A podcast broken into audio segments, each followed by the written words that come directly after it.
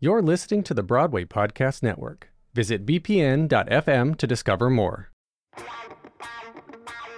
There's a great quote Alanis says, it gives you permission to feel everything. Do I stress you out? My sweater's on backwards and inside out, and you say, How appropriate. Hi, you're listening to the shows we need from the Ensemblist. I'm Michael Fatica.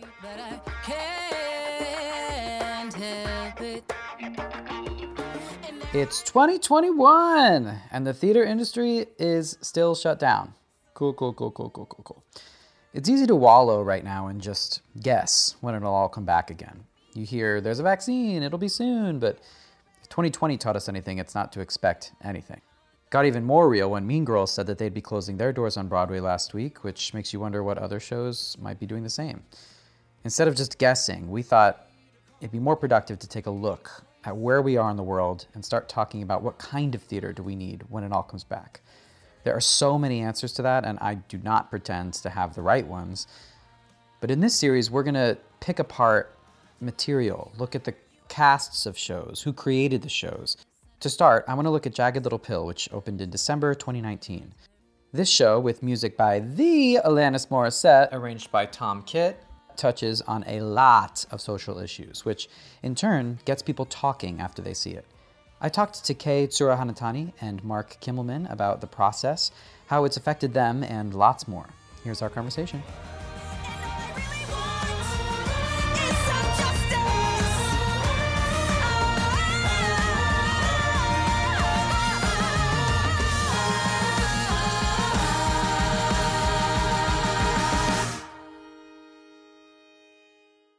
Hi, can you please tell me your name, your preferred pronouns, and where you're calling from? My name is Kei Tsuruharatani. Uh, I use they, them pronoun, and I'm from Osaka, Japan originally. Marc Kimelman, he, him, his, and I'm calling from New York City. Kei is a member of the ensemble in Jagged Little Pill, having previously been on Broadway in Miss Saigon and The King and I.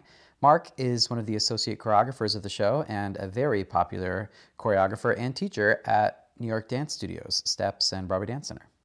Very quickly, what have you two been up to since the Broadway shutdown in March?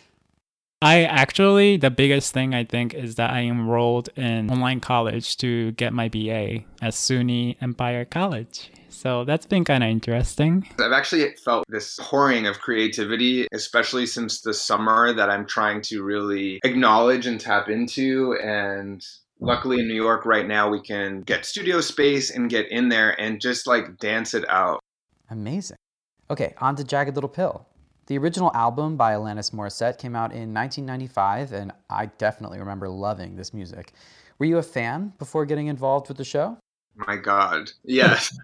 of course. Of course. That album, I think, is like quintessential for most people. And it does something inside you that you can't even put words to. You know, it just makes you feel so many things. And it's raw and it's unpolished. And a word that they often use about the show is like perfectly imperfect. There's a great quote Alanis says, it gives you permission to feel everything. I'm curious, which came first when creating the show? Did the team have this story and found the album, or was it the music that inspired them? They knew they wanted the music. The producers and Tom Kitt approached Alanis, I think now it'd been like nine years ago, and they approached her. And I know that she was interested in it if the music could be taken to the next level. And there's a great quote in the hardcover book that came out last month about the show that she said, not only did it go to the next level, but it went to the next galaxy. Like she was interested in it becoming a musical if it could just be a full collapse of like passion and empathy. And it took years for them to then bring the creative team together. This show deals with so many truly hot button topics sexual violence, adoption, prescription drug use, identity, sexuality. I want to know how this was handled during the rehearsals and creation of the show. Did you talk about the gravity of it, the responsibility of telling these stories? What do you think, Marc? Well, in order to really give the show the passion and weight it deserves, we couldn't really shy away from anything. you know, these topics needed to be handled head on. And it was of utmost importance that we approach these many themes with respect and openness and vulnerability. But we also had these focus times each week called impact trainings, where we invited people in from organizations in the city to come and take a few hours out of our rehearsal time, which you normally don't get a, a, creative team or producers who allow you to do that, but it was so important to them that we did. And we were given the opportunity to ask questions and have a moderated conversation where we learned about these themes, but also in turn learned about each other. So we would have people from like sexual violence um, organization that that stands against sexual violence, and we each had to present what we learned around addiction and uh, like those things that we don't talk about. It was so vulnerable, but it was also kind of freeing to talk about our own sexuality or uh, our own addiction and you know it was open to people beyond the company and the creative team. I think it was like front of house was invited marketing whoever wanted to come could come because you know we also weren't trying to be experts on these themes. It's just recognizing that they exist and showing care for them and trying to create an environment where we could present it as best we could. That's incredible that they invited everybody in the building. I feel like that's really rare in a broadway theater we were not telling the story in New 42. We were telling it at the Broadhurst and it, on Broadway. And, you know, people would be at the stage door sharing their experience. And we would have little cards that we would be able to give to these people and be like, you know what, I might not be able to advise you on this, but here's some people who might be able to answer this question for you or someone that you can talk to. And if anything, just opening up that dialogue. That's awesome. How do you feel like you benefited from that process?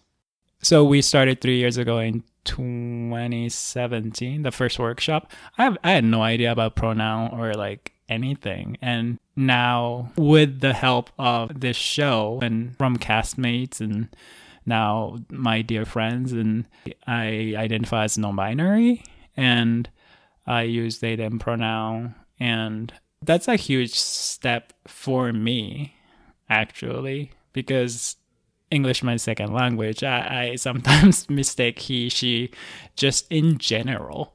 Or like I can't really I don't know the plural they and like I just didn't it was just confusing. But then when it became something about castmate and like somebody I care about, then it takes another layer in the end I I kind of figure out that I've been uncomfortable in um, the body I was assigned to, which is male, uh, at the birth. And what what do I do? Like being gay or identify as gay guy was hard enough, and then I thought I was done.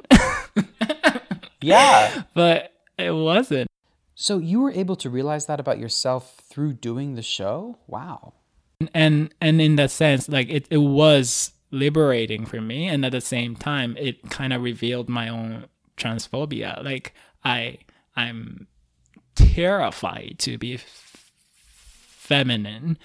I'm terrified to see somebody being feminine and that revealed how i've been contributing to misogynistic system and it's it's hard. It's it's liberating and it's freeing, but being free is hard. Do you feel like the creative team took your gender identity into account when creating your role in the show? Indirectly, yes. I, I was just wearing, you know, pants and hoodies and tryout at the ART, but on Broadway I I'm wearing full out skirt and crop top. It takes a lot of me to be able to just stand there in the bare stage in the overture and just face the audience with what I'm wearing for sure. I mean, that is inspiring and will be inspiring to so many people who are struggling with identity.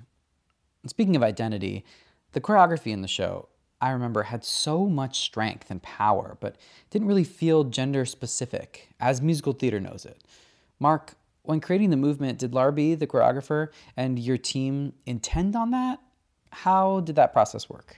definitely need to shout out Ebony Williams, the assistant choreographer, um, our dance captain Kelsey Oram, and you know other dancers in the cast, Kei and Heather Lang, who are really you know vital in the creation uh, of this movement.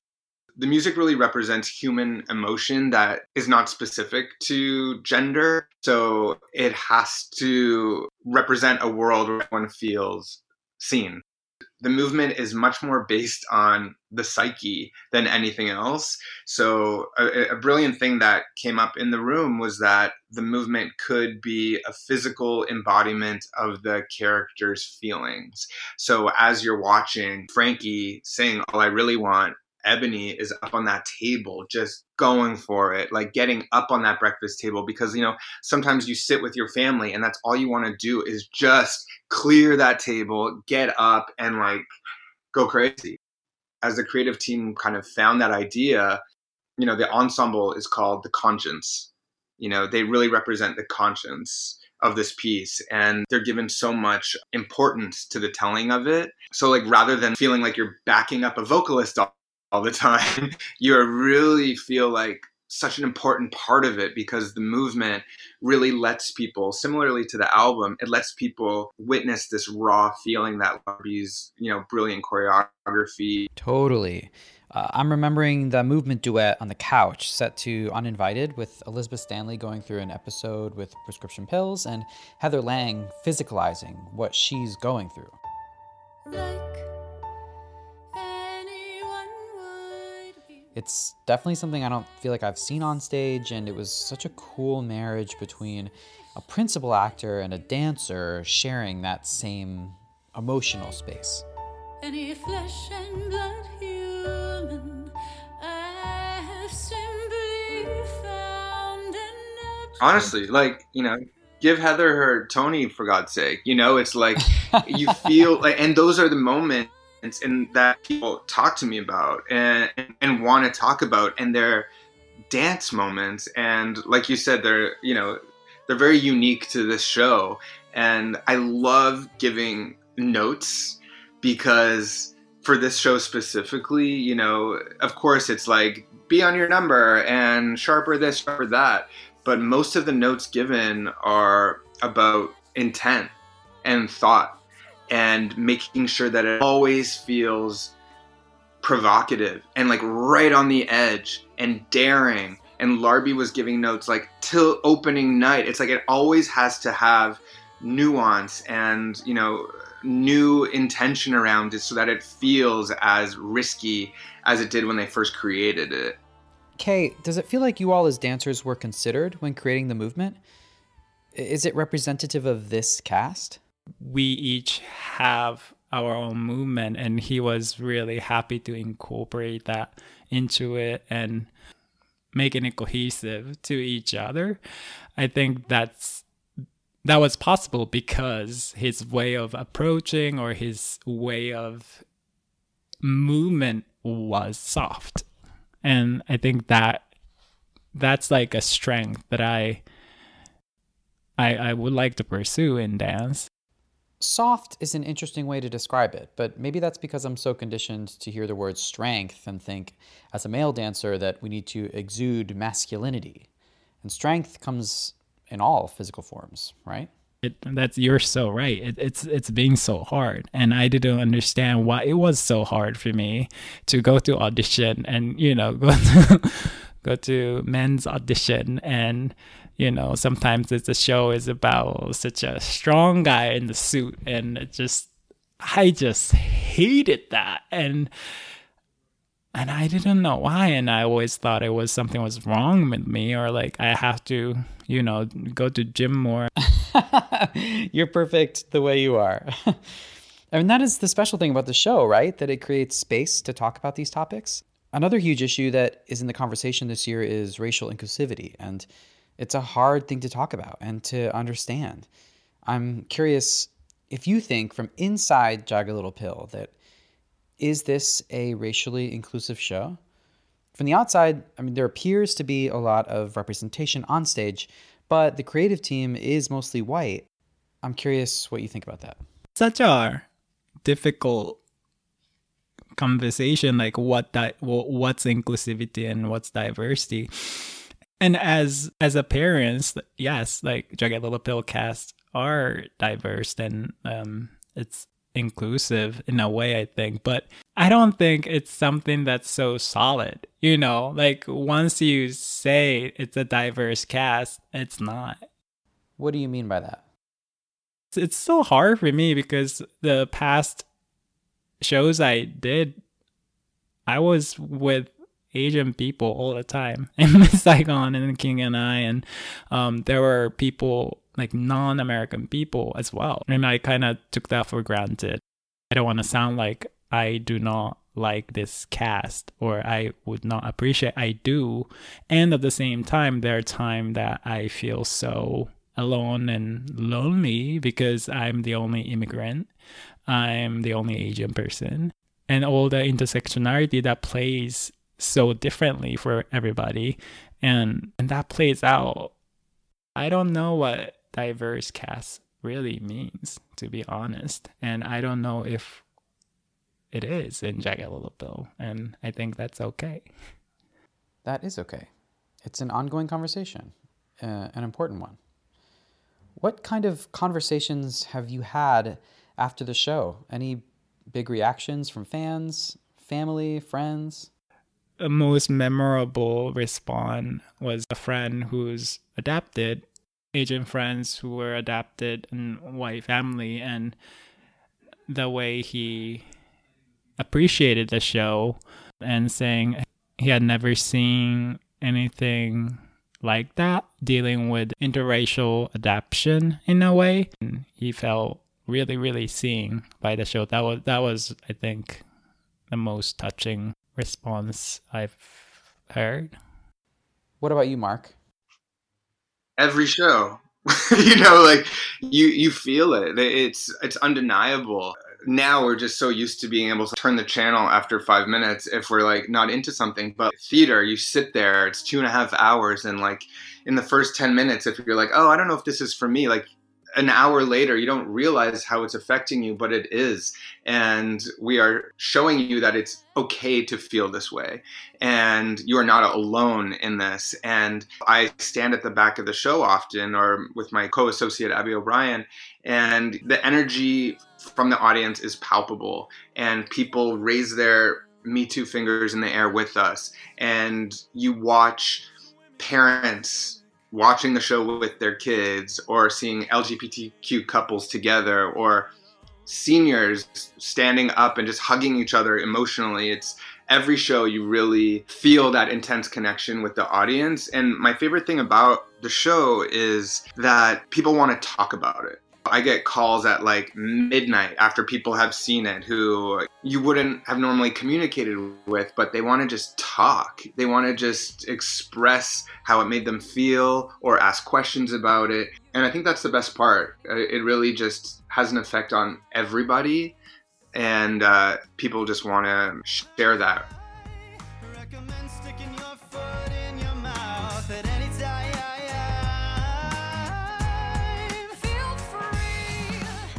We didn't go in depth on the actual material of Jagged Little Pill, even though this album is a great listen. But in my opinion, this show is important because of the amount of people who can enter the theater and leave feeling like they can relate to the struggles of one of these characters.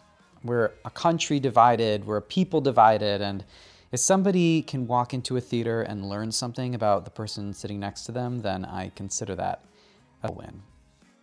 I saw a concert of Jagged Little Pill virtually in December uh, with some of the cast, and I remember there was a part where Lauren Patton's character was talking about having had a sleepover with a girl, and she asked other people to write in, people who were watching the show, fans, to write into the chat and say whether they had experienced that sort of sleepover or if they experienced something like that. And I wonder how many of those people we're telling this screen that for the very first time.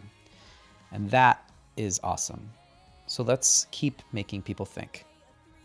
More later. If you're inspired by Marc Kimelman's love for dance, like me, check him out at Broadway Dance Center, Steps, or at Metro Movement, where you can look for Club Kimelman on Thursdays. See you there!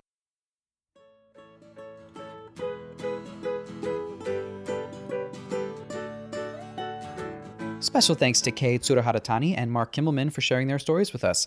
The Ensemblist was produced today by me, Michael Fatica, Jackson Klein, and Mo Brady.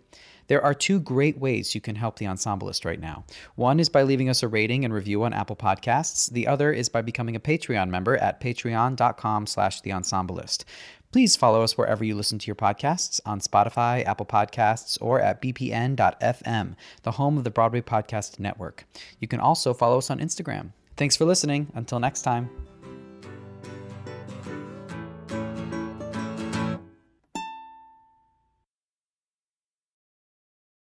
Hey, it's Leslie Odom Jr. here on the Broadway Podcast Network to tell you about the Rise Theater Directory, a program of Maestro Music. Rise is a national online resource designed to connect and empower backstage and administrative and creative theater professionals from underrepresented backgrounds.